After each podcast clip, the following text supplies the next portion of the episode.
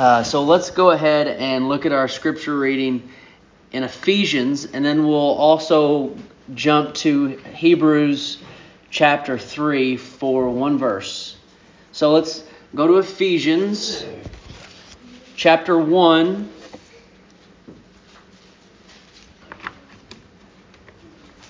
And if you want to go ahead and find both places, Ephesians 1, and then turn over to the right to Hebrews chapter 3. If you don't have a Bible, bring it next time. But if you don't have one at home, you can use one in the pew, and you are welcome to take that home with you. So we're going to be in Ephesians chapter 1 and then Hebrews chapter 3, verse 1.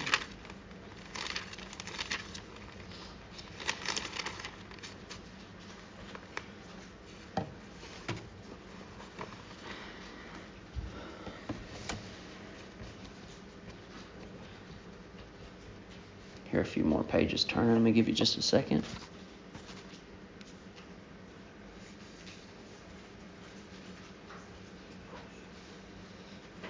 Okay, Ephesians chapter 1, verse 1, and we'll read the first 14 verses.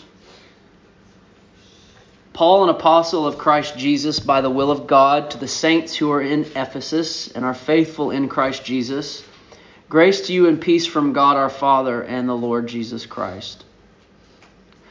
Blessed be the God and Father of our Lord Jesus Christ, who has blessed us in Christ with every spiritual blessing in the heavenly places, even as he chose us in him before the foundation of the world, that we should be holy and blameless before him.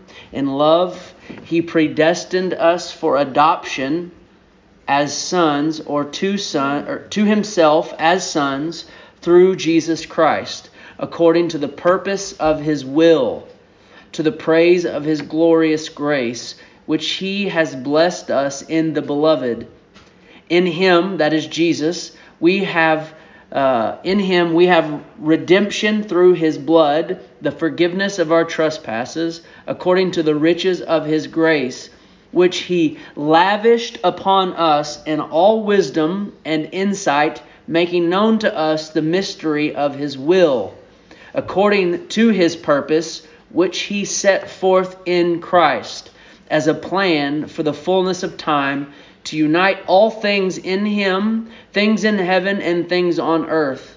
In him we have obtained an inheritance, having been predestined according to the purpose of him who works all things according to the counsel of his will, so that we who were the first to hope in Christ might be to the praise of his glory. In him you also, when you heard the word of truth, the gospel of your salvation, and believed in him were sealed with the promised Holy Spirit, who is the guarantee of our inheritance until we acquire possession of it to the praise of his glory. Hebrews chapter 3, verse 1. I will read just the first half of verse 1. Therefore, holy brothers, you who share in a heavenly calling. This is the word of God for the people of God. Thanks be to God. Let's pray.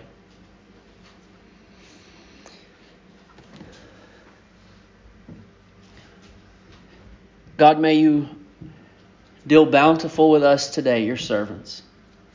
Might you feed your sheep. God, would you lead the words that I speak? Would the indwelling of the Spirit awaken my tongue and the ears of those who hear?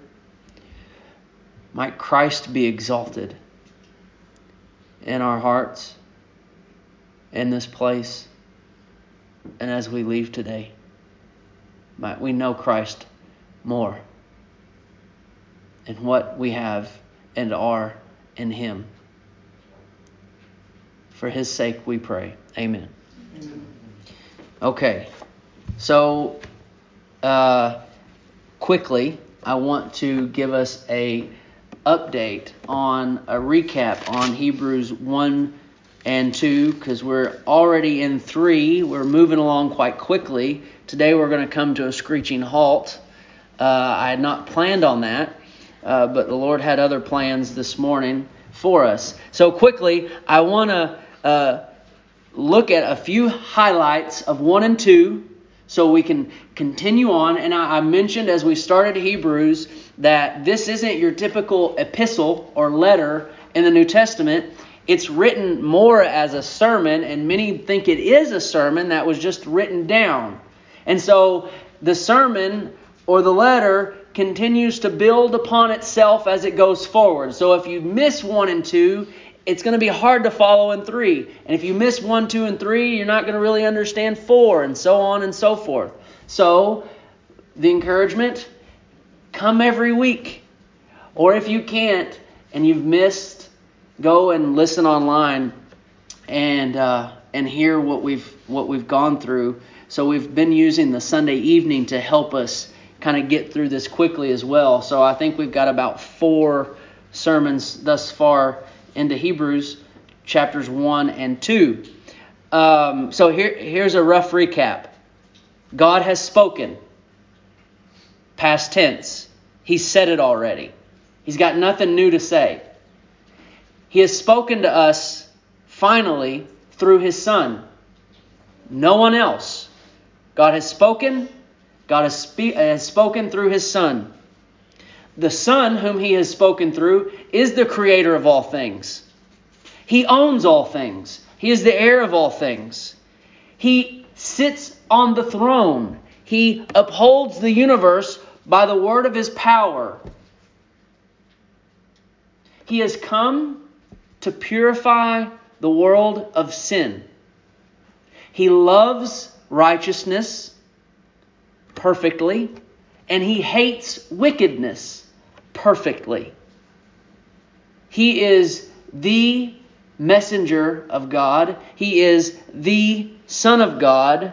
He has brought a message of great salvation, and so finally, it would be behoove you to listen to Him, to hear what He has said and obey Him. If you fail to listen to the Son, and to the message that he has given, Hebrews 2 tells us you are in grave danger. If you are calling yourself a Christian and you are not listening to the words of the Son, you are in danger of drifting away from Him. And if you are to drift away from Him, you are in grave danger. Listen to the Son. So, Hebrews 2 kind of then gives us a little bit more of what that might mean of this great salvation that's listed at the beginning of Hebrews 2. What is this great salvation? What is it that he's proclaimed? Well, first and foremost, the Son who is enthroned forever, who is the King of kings, who loves righteousness and hate wicked, hates wickedness, the Son who holds everything with the power of his word, condescended, humiliated himself, and became like you he took on flesh, and we know him today as Jesus. And he came to take on flesh, to become like you, in order to die. That is his great message. That he became like you in order to die, in order to bring many sons to glory. And we said that in Hebrews 2 that as the Son of glory left his glory, came down in humiliation to taste death in order to rise in order to raise you up to glory. This is the great salvation. And he does this um, he does this by setting you apart with the Spirit of God. He does this by conquering uh, death and the hold that death has over you. And he does this as your great helper and great high priest, one who stands before God on your behalf. Now, we finished last Sunday night looking at who these sons of glory are, who God is, who, who Jesus is bringing to the Father, whom he is saving, and we saw that he was named brother, that he was called a child of God. And we're going to pick up on this theme as we read or as we get into verse 1 of chapter 3. And as we get into verse 1 of chapter 3, three words I want you're you're going to hear quite a bit and I want you to be thinking through and trying to connect the dots with. Number uh, the first one is calling. I'm sorry, the first one is identity. Identity. The second is calling. And the third is source. Identity, calling, and source. So, just quickly, so you we're not going in blind into this. Identity just means who you are. Calling means what you do. And the source is where your calling and identity originate. Where your calling and identity come from. Now, I'm going to give you sort of a, a statement to hang on to as we go along here. So, hear me as I say this and understand that this, this proclamation, this first verse, is I'm. Uh, this word is going to you assuming you are Christian, assuming you have not neglected the words of the Son, assuming that you live by faith. Now, if that's not you, you still must pay much closer attention because the danger is the same for you. But listen, and I'm assuming, I'm assuming your faith, and I'm assuming that you are here a part of the body of Christ. And that's okay. The Word of God is given to you, the body of Christ. Okay? So um, here, here's the statement. Now listen carefully. In your new birth, Christian, you were given a new identity and a calling in Christ. Christian, that identity and calling radically transforms how you live.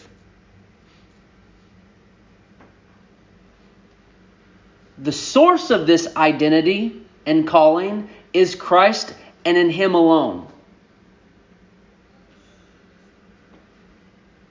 And it is by that same source, not only have you received your identity and your calling, but from that, and so when we when I say source, think of like power source, right?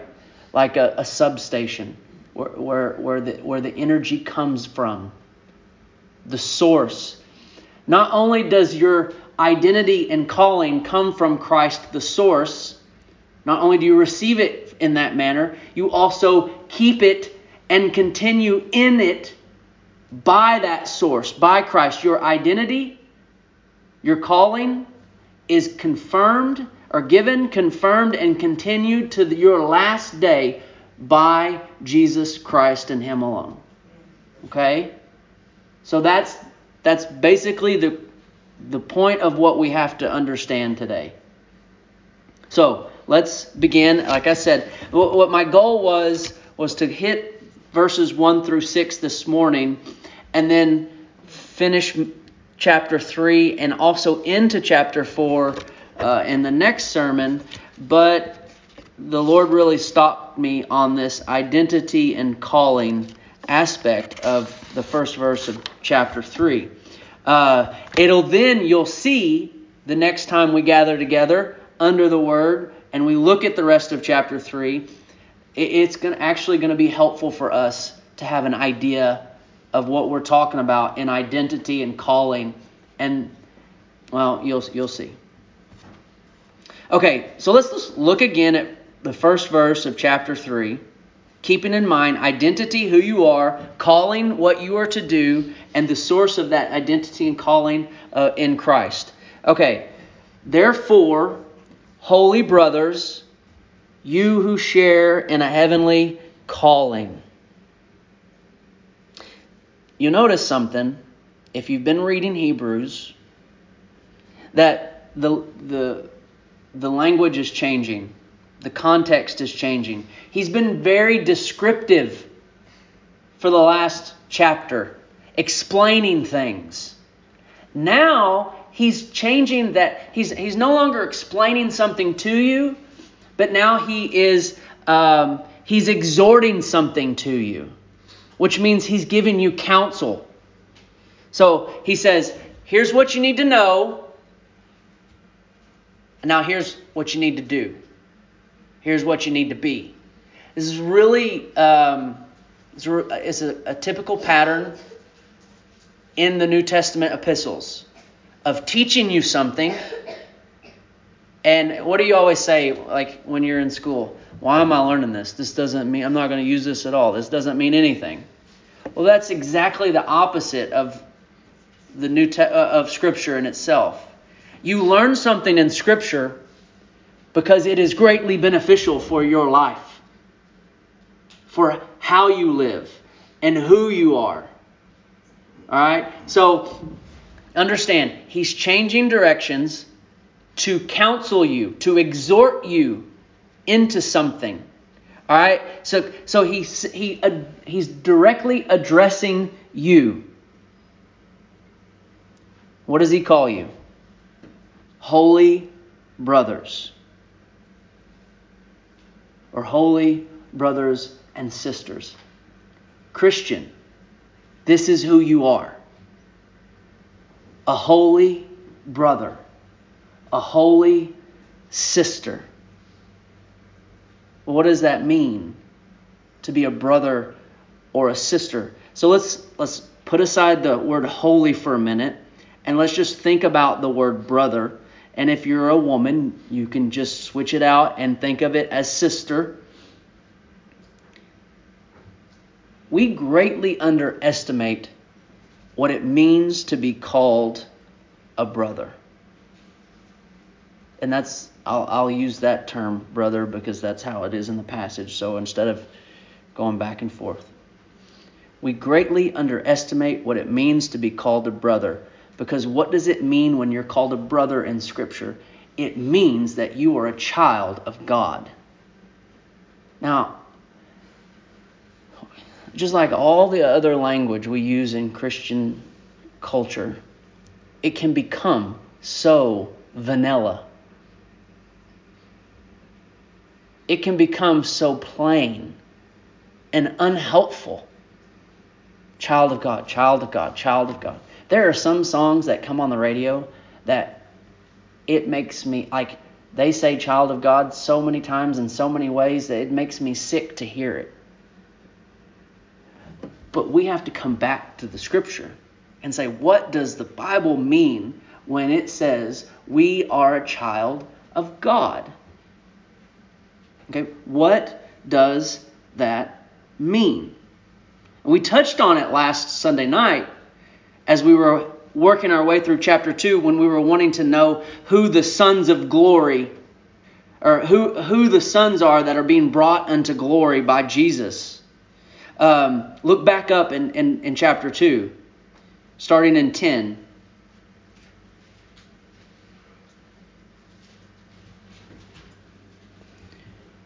For it was fitting that he, for whom by or for whom and by whom all things exist, in bringing many sons to glory, that's you, Christian, should make the founder of their salvation perfect through suffering. So he spends the first verse talking about Jesus, and then he, he, trans, he transfers and, and, and starts talking also about the sons of glory, the sons that are being brought into glory, what we would ultimately call them brothers. Look what he says in 11. For he who sanctifies, Jesus, that's Jesus, and those who are sanctified, the sons, the brothers and sisters, all have one source.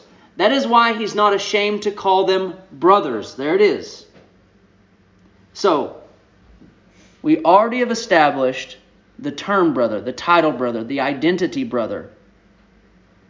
But Jesus connects the fact that you can be called a brother or sister because of your connection with Christ.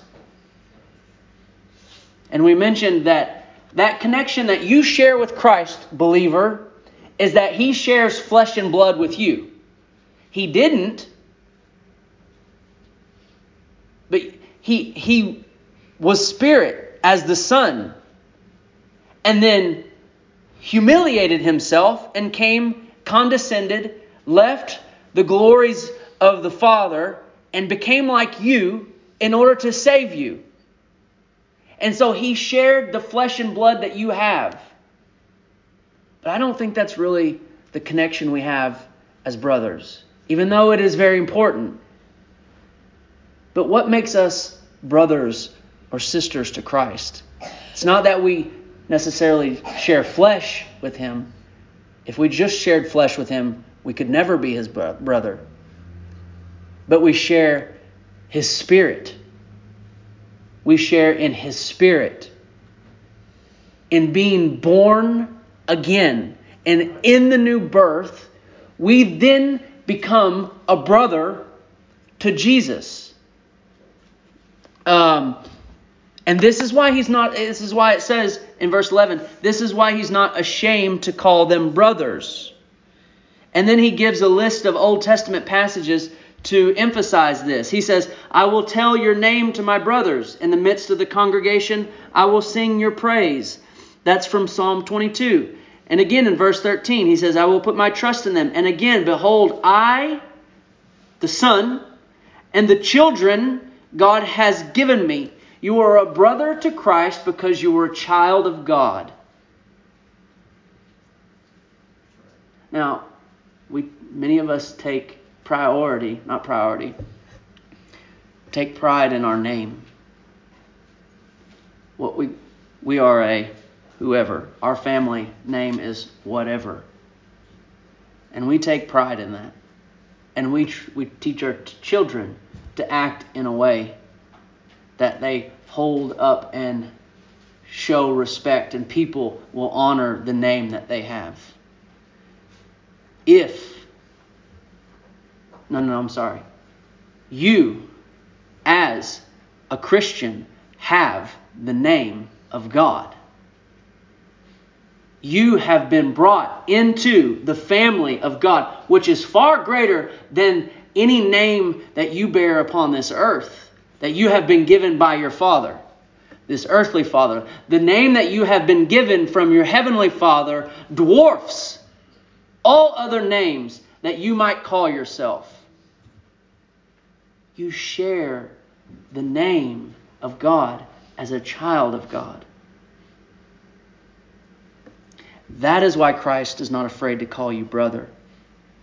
Uh, now, let me I want us to see something here. I want to try to do this quickly. We touched on it last week, but I want to help us understand this again for this for this one reason. I, I we magnify before us the identity of being a brother in Christ, of being a child of God. If that puffs you up you are wrong. Because you have not gone and earned that name. You have not gone out and said, God, you must look how well I'm doing, therefore badge me with honor as your child. If you notice at the end of 13, he says, Behold, I, the Son, and the children God has given me. I want you to understand that you are a child of God because of God's love and grace has been upon you not only since your new birth, not only since your physical birth, not only since before your parents were born, or not only since the beginning of time, but before the beginning of time, you, child of God, were, God knew your name. And He loved you. Before light was created, child of God, He loved you. and you said, Well, I haven't done anything yet. And you say, Well, it's probably a good thing. Because if we knew how you were going to behave, you wouldn't be very lovable. But in reality, he did know how you would behave. He did know that you would rebel against him as an enemy. He did know that you would choose yourself over him each and every day of your life.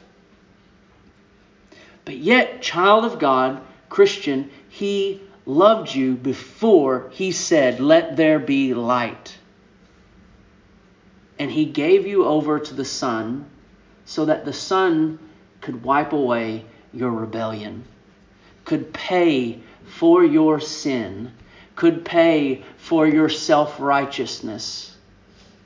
The Father and the Son, before the world ever began, they were in agreement that the, the Father loved his children and that the Son would suffer in order that he might bring them to himself.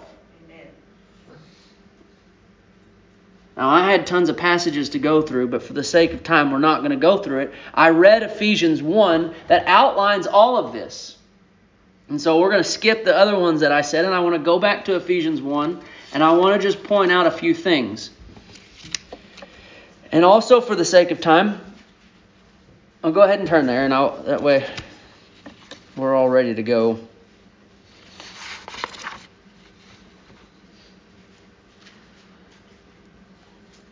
I'm going to start morphing uh, the second part of this identity as we look at the rest of this. So as we look at Ephesians 1 here and we think about how how God made us children of God, I also want you to understand the first part of that identity that we missed in Hebrews 3, holy brother, holy sister. I haven't talked much about the holy part, but I want us to start seeing that. Okay? So, two things really quick before we read Hebrews 1, or I'm sorry, Ephesians 1. Holy, for simplicity's sake, we're going to define as set apart.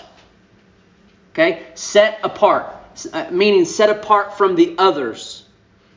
Now, how set apart is God? He's set apart, set apart, set apart, right? Holy, holy, holy. Okay? That's there is none like him. Now, before we read Ephesians 1, Read Ephesians 2, verse 1. Look at Ephesians 2, verse 1.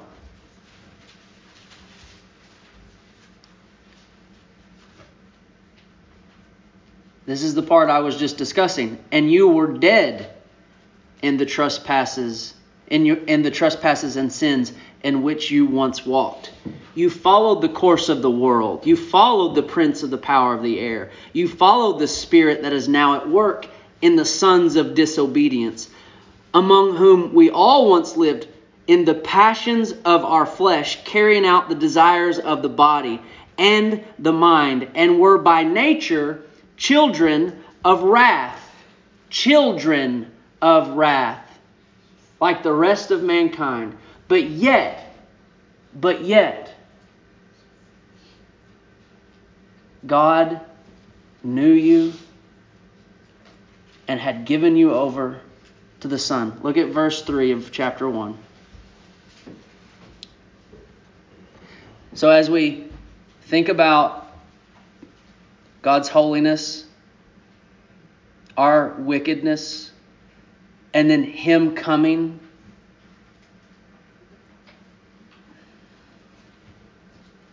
and we think about Him bringing us into the family of God, I should say. You being made a brother or a sister. You cannot come into the family of God, into the holy family of God, apart from being made holy yourself. Listen, verse 3 Blessed be the God and Father of our Lord Jesus Christ. Notice the language Father, family, and who Christ is the Son, who blessed us in Christ with every spiritual blessing in the heavenly places. For even as he chose us in him before the foundation of the world, that we should be holy, we should be what? Holy and blameless before Him. If you identify as a child of God, but yet you live a life that shows that you leave out holiness, we just remove the child of God. You cannot be a brother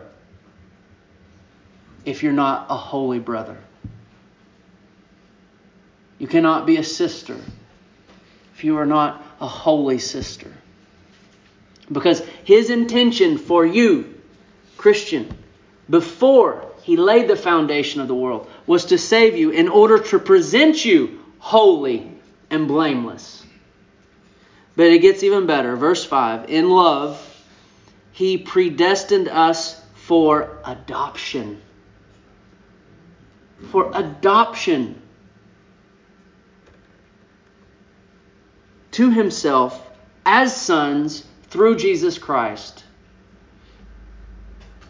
Do you know what it means to be adopted into a family? It means at one point you were not a part of that family.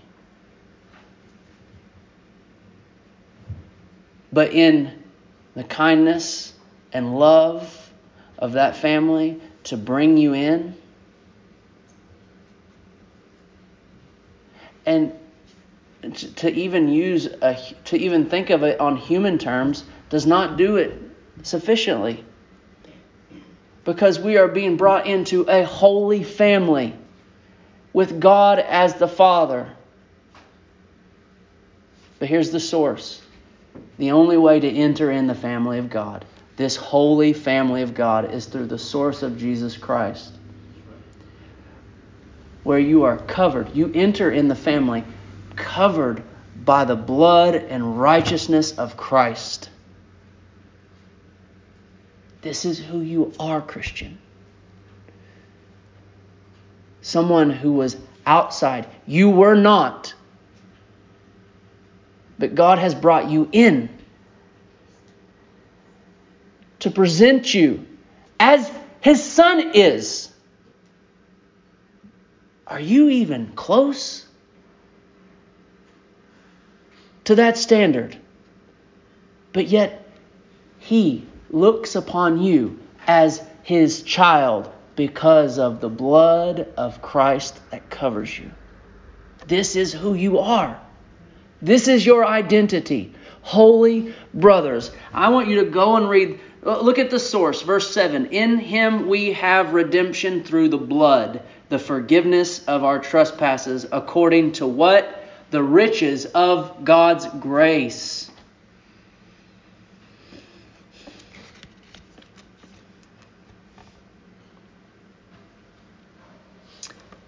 And as a child of God, this is the last thing I'm going to say on the identity. We've got to move forward. As a child of God, holy brother, holy sister, you have something that should that should mark you out. You know, we, we, we, we think a lot about uh, we think a lot about uh, uh, end times is the world around us is going crazy. And we're like oh, you think about uh, topics like the mark of the beast who's the antichrist? And we're and we're like the mark of the beast is gonna it's gonna it's gonna define who is christ and who isn't. I'm gonna tell you there's already something that does that right now. And it's the spirit of god it is the mark, the identifier that says he, she is a child of God. And we, you know, we're like, okay, the, the mark of the beast is going to be on the head and the hands. Well, you're like, the Spirit of God, it's not visible. Well, it is through your words and your deeds and your love. It's called the fruit of the Spirit, people. That is the mark, the seal.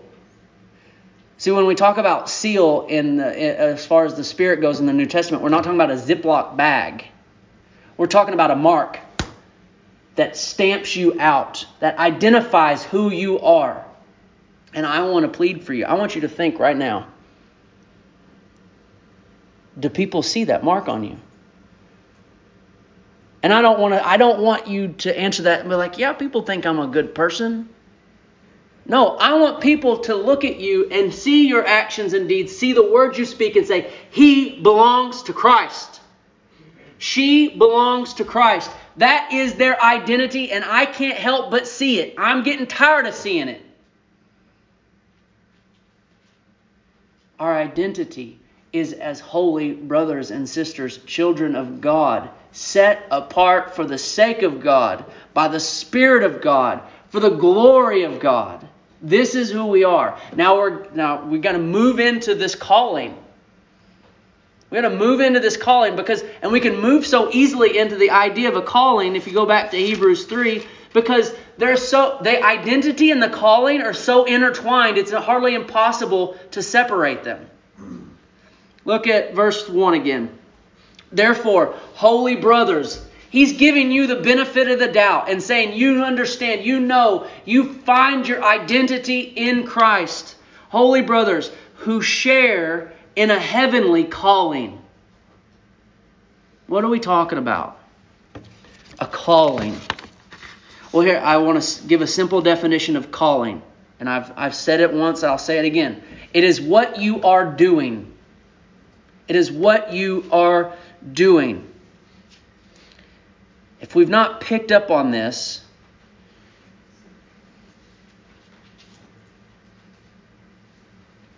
who you are, your identity, and what you do, your calling, they cannot be separated. Here's an example you sit in a cab of a truck and you drive it down the road most days of your life and you're hauling stuff in a trailer behind you and you're driving that truck. That's your what you're doing. So what are we going to identify you as? A truck driver.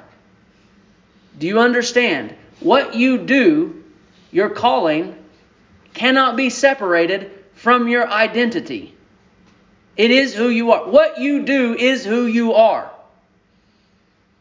And that's why he puts these two things so closely together. So,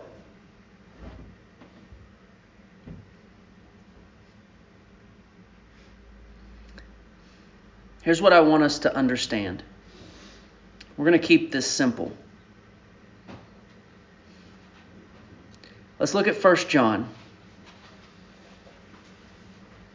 to help us see and understand how identity and calling go together. First John.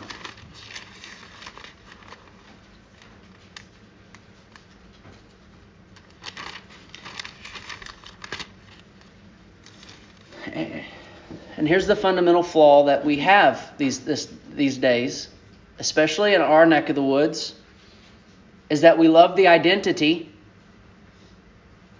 but we don't care much for the calling. We like to identify with Jesus by name, but we don't really like what he actually wants us to do. And let me tell you what that is that's superstition. Meaning, you're thinking that you can say, you, I'm not, whoever, Jesus, Jesus, Jesus, and that's going to keep you from hell, hell, hell. That's superstition. That's not Christianity. You're thinking, if I come to church, this is our culture that we live in, that if I do get baptized, if I do these things, then something poof is going to happen. That's not Christianity. Christianity is an identity it is a remake of who you are and a change of what you want to do and what you want to be. Look at 1 John. Um, uh, I'm trying to edit here as we go along.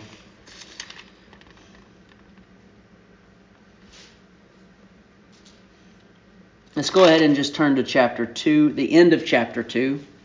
The end of chapter 2, verse 29.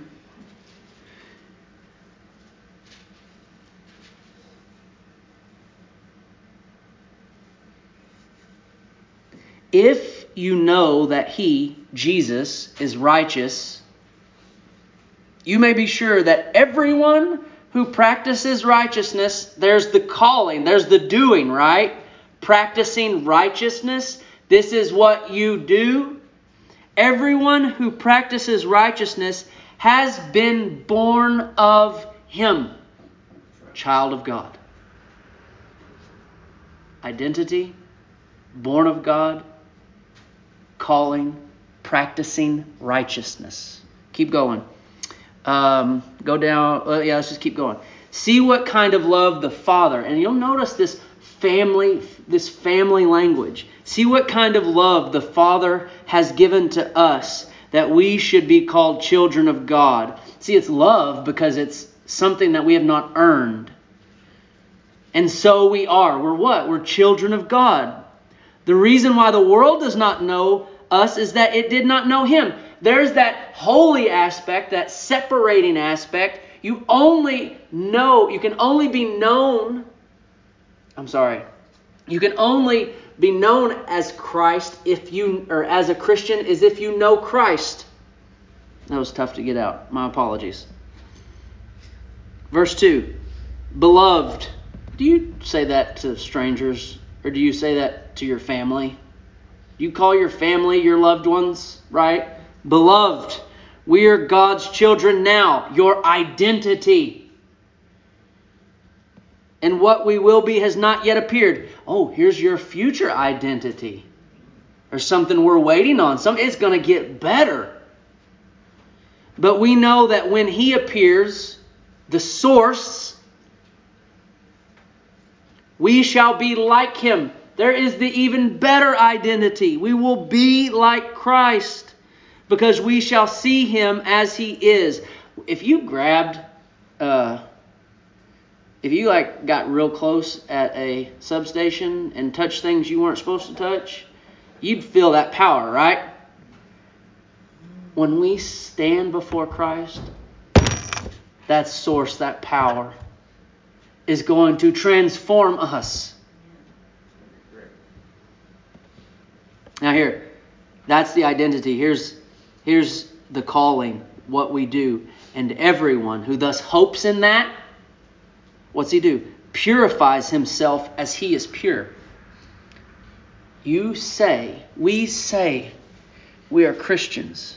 And that means we're awaiting that day we see Christ. Do you do you want to see Christ? And the day that you see Christ, you'll be made like him does that not sound good? And if that sounds good, and you're waiting for that, this is very clear that your calling is to purify yourself now. Now. Take it seriously because He has saved you to make you holy and blameless. You, I hope that's why you think you were saved, to be made holy and blameless, not so that you could just get to heaven. I was read through the rest of it because it gets even better. As far as identifying or seeing identity and calling, who you are, therefore what you do. Look at four. Everyone who makes a practice, everyone who makes a practice of sinning also practices lawlessness. So we're talking about doing. Sin is lawlessness.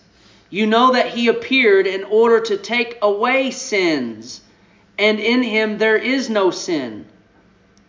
No one who abides in him keeps on sinning. If you are in him, your identity, you do not keep on sinning.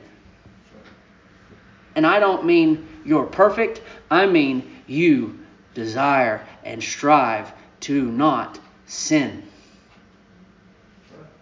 No one who abides in him keeps on sinning. No one who keeps on sinning has either seen him or knows him. If you are still in a life of sin, you don't have an identity in Christ. You are in grave danger. And that's why this book of Hebrews says, Beware. Do not drift. Do not neglect. Do not. Little children, verse 7 let no one be deceived. Whoever practices righteousness is. Uh, whoever practices righteousness is righteous. The identity of righteous, the calling, the do, the act of righteous, doing righteousness. Whoever makes a practice of sinning is of the devil. Yikes. If your if your actions in your life look like a practice of sin, your identity is of the devil.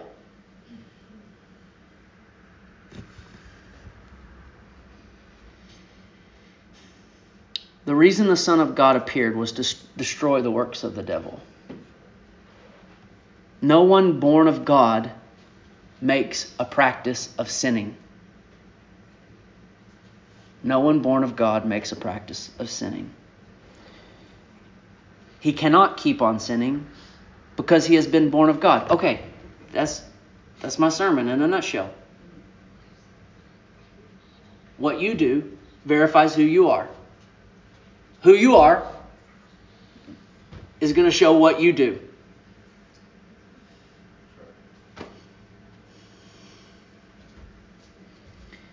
I gotta read. I, I've not. I wasn't planning on doing this. Um, I gotta find this right verse. Hang on.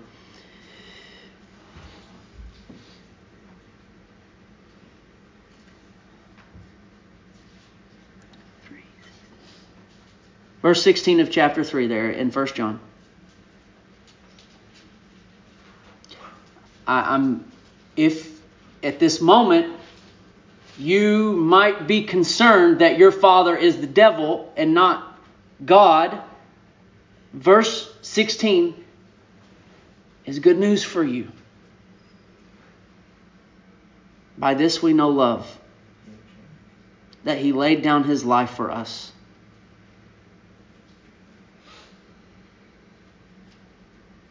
Now look at verse 10 of chapter 4.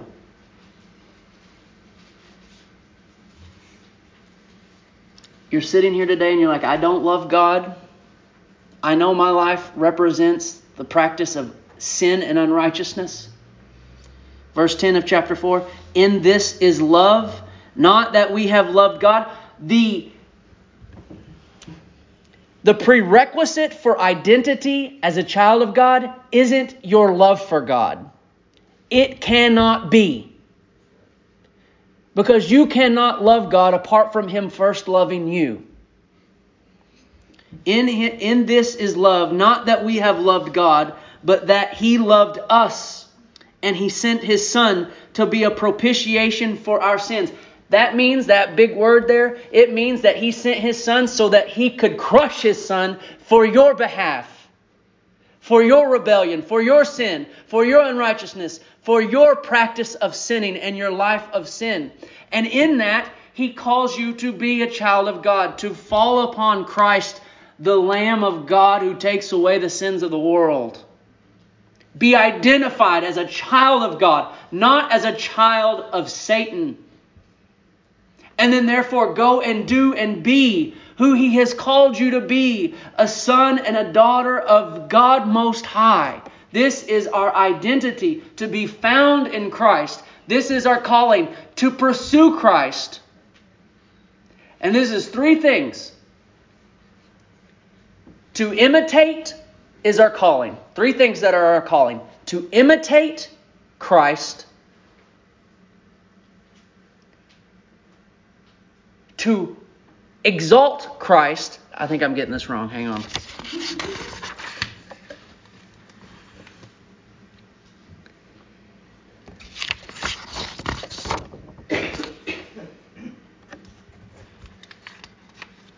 to imitate Christ, to live for His glory, and to reflect His glory. That is your calling, Christian. To imitate him, to glorify him, and to make others see that glory. That is your calling. Now,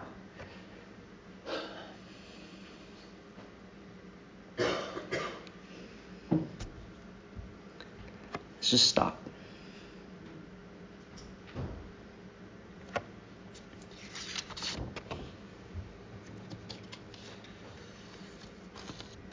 If you're unsure about your identity, if today the Lord has made you realize that you're you are not living for this heavenly calling and you are not identified as a brother, a holy brother, I want you to know this. As Christ called Lazarus out of the tomb, he can bring you from death to life. And here's the thing He's still calling people out of the grave.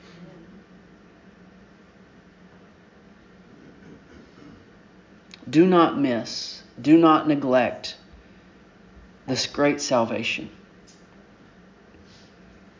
But heed his word, believe in his name, his work, turn to Christ on the cross and be saved from the wrath and judgment of God. And you might be like, I did that like years ago. Well, swallow your pride. And, and if the Lord is pressing upon you that you are not a son or daughter of God, then fall upon your face and ask for forgiveness and cry out unto him. And do not delay, do not forsake, but come to him. Come to him and tell him of your righteous, uh, un, of your unrighteousness, of your wickedness, and it will be forgiven. Come and find Christ and be baptized into him. Now, for all of us who are taking up this call, I want you to armor up. I need you to put on the armor of God. And I need you to take serious the heavenly calling that is before us. And realize that it touches every aspect of your life, Christian. There is not a place you do not come to church and say, I need Jesus on Sunday morning so I can go and do the rest of the things that I do on the week all of Christ for all of life. You understand? His glory is before us. So let's imitate him, glorify him, and let his glory be made known. And how? Let's proclaim the excellence the excellencies of Christ to a dying world. That is our calling. Let me pray. Our Lord God,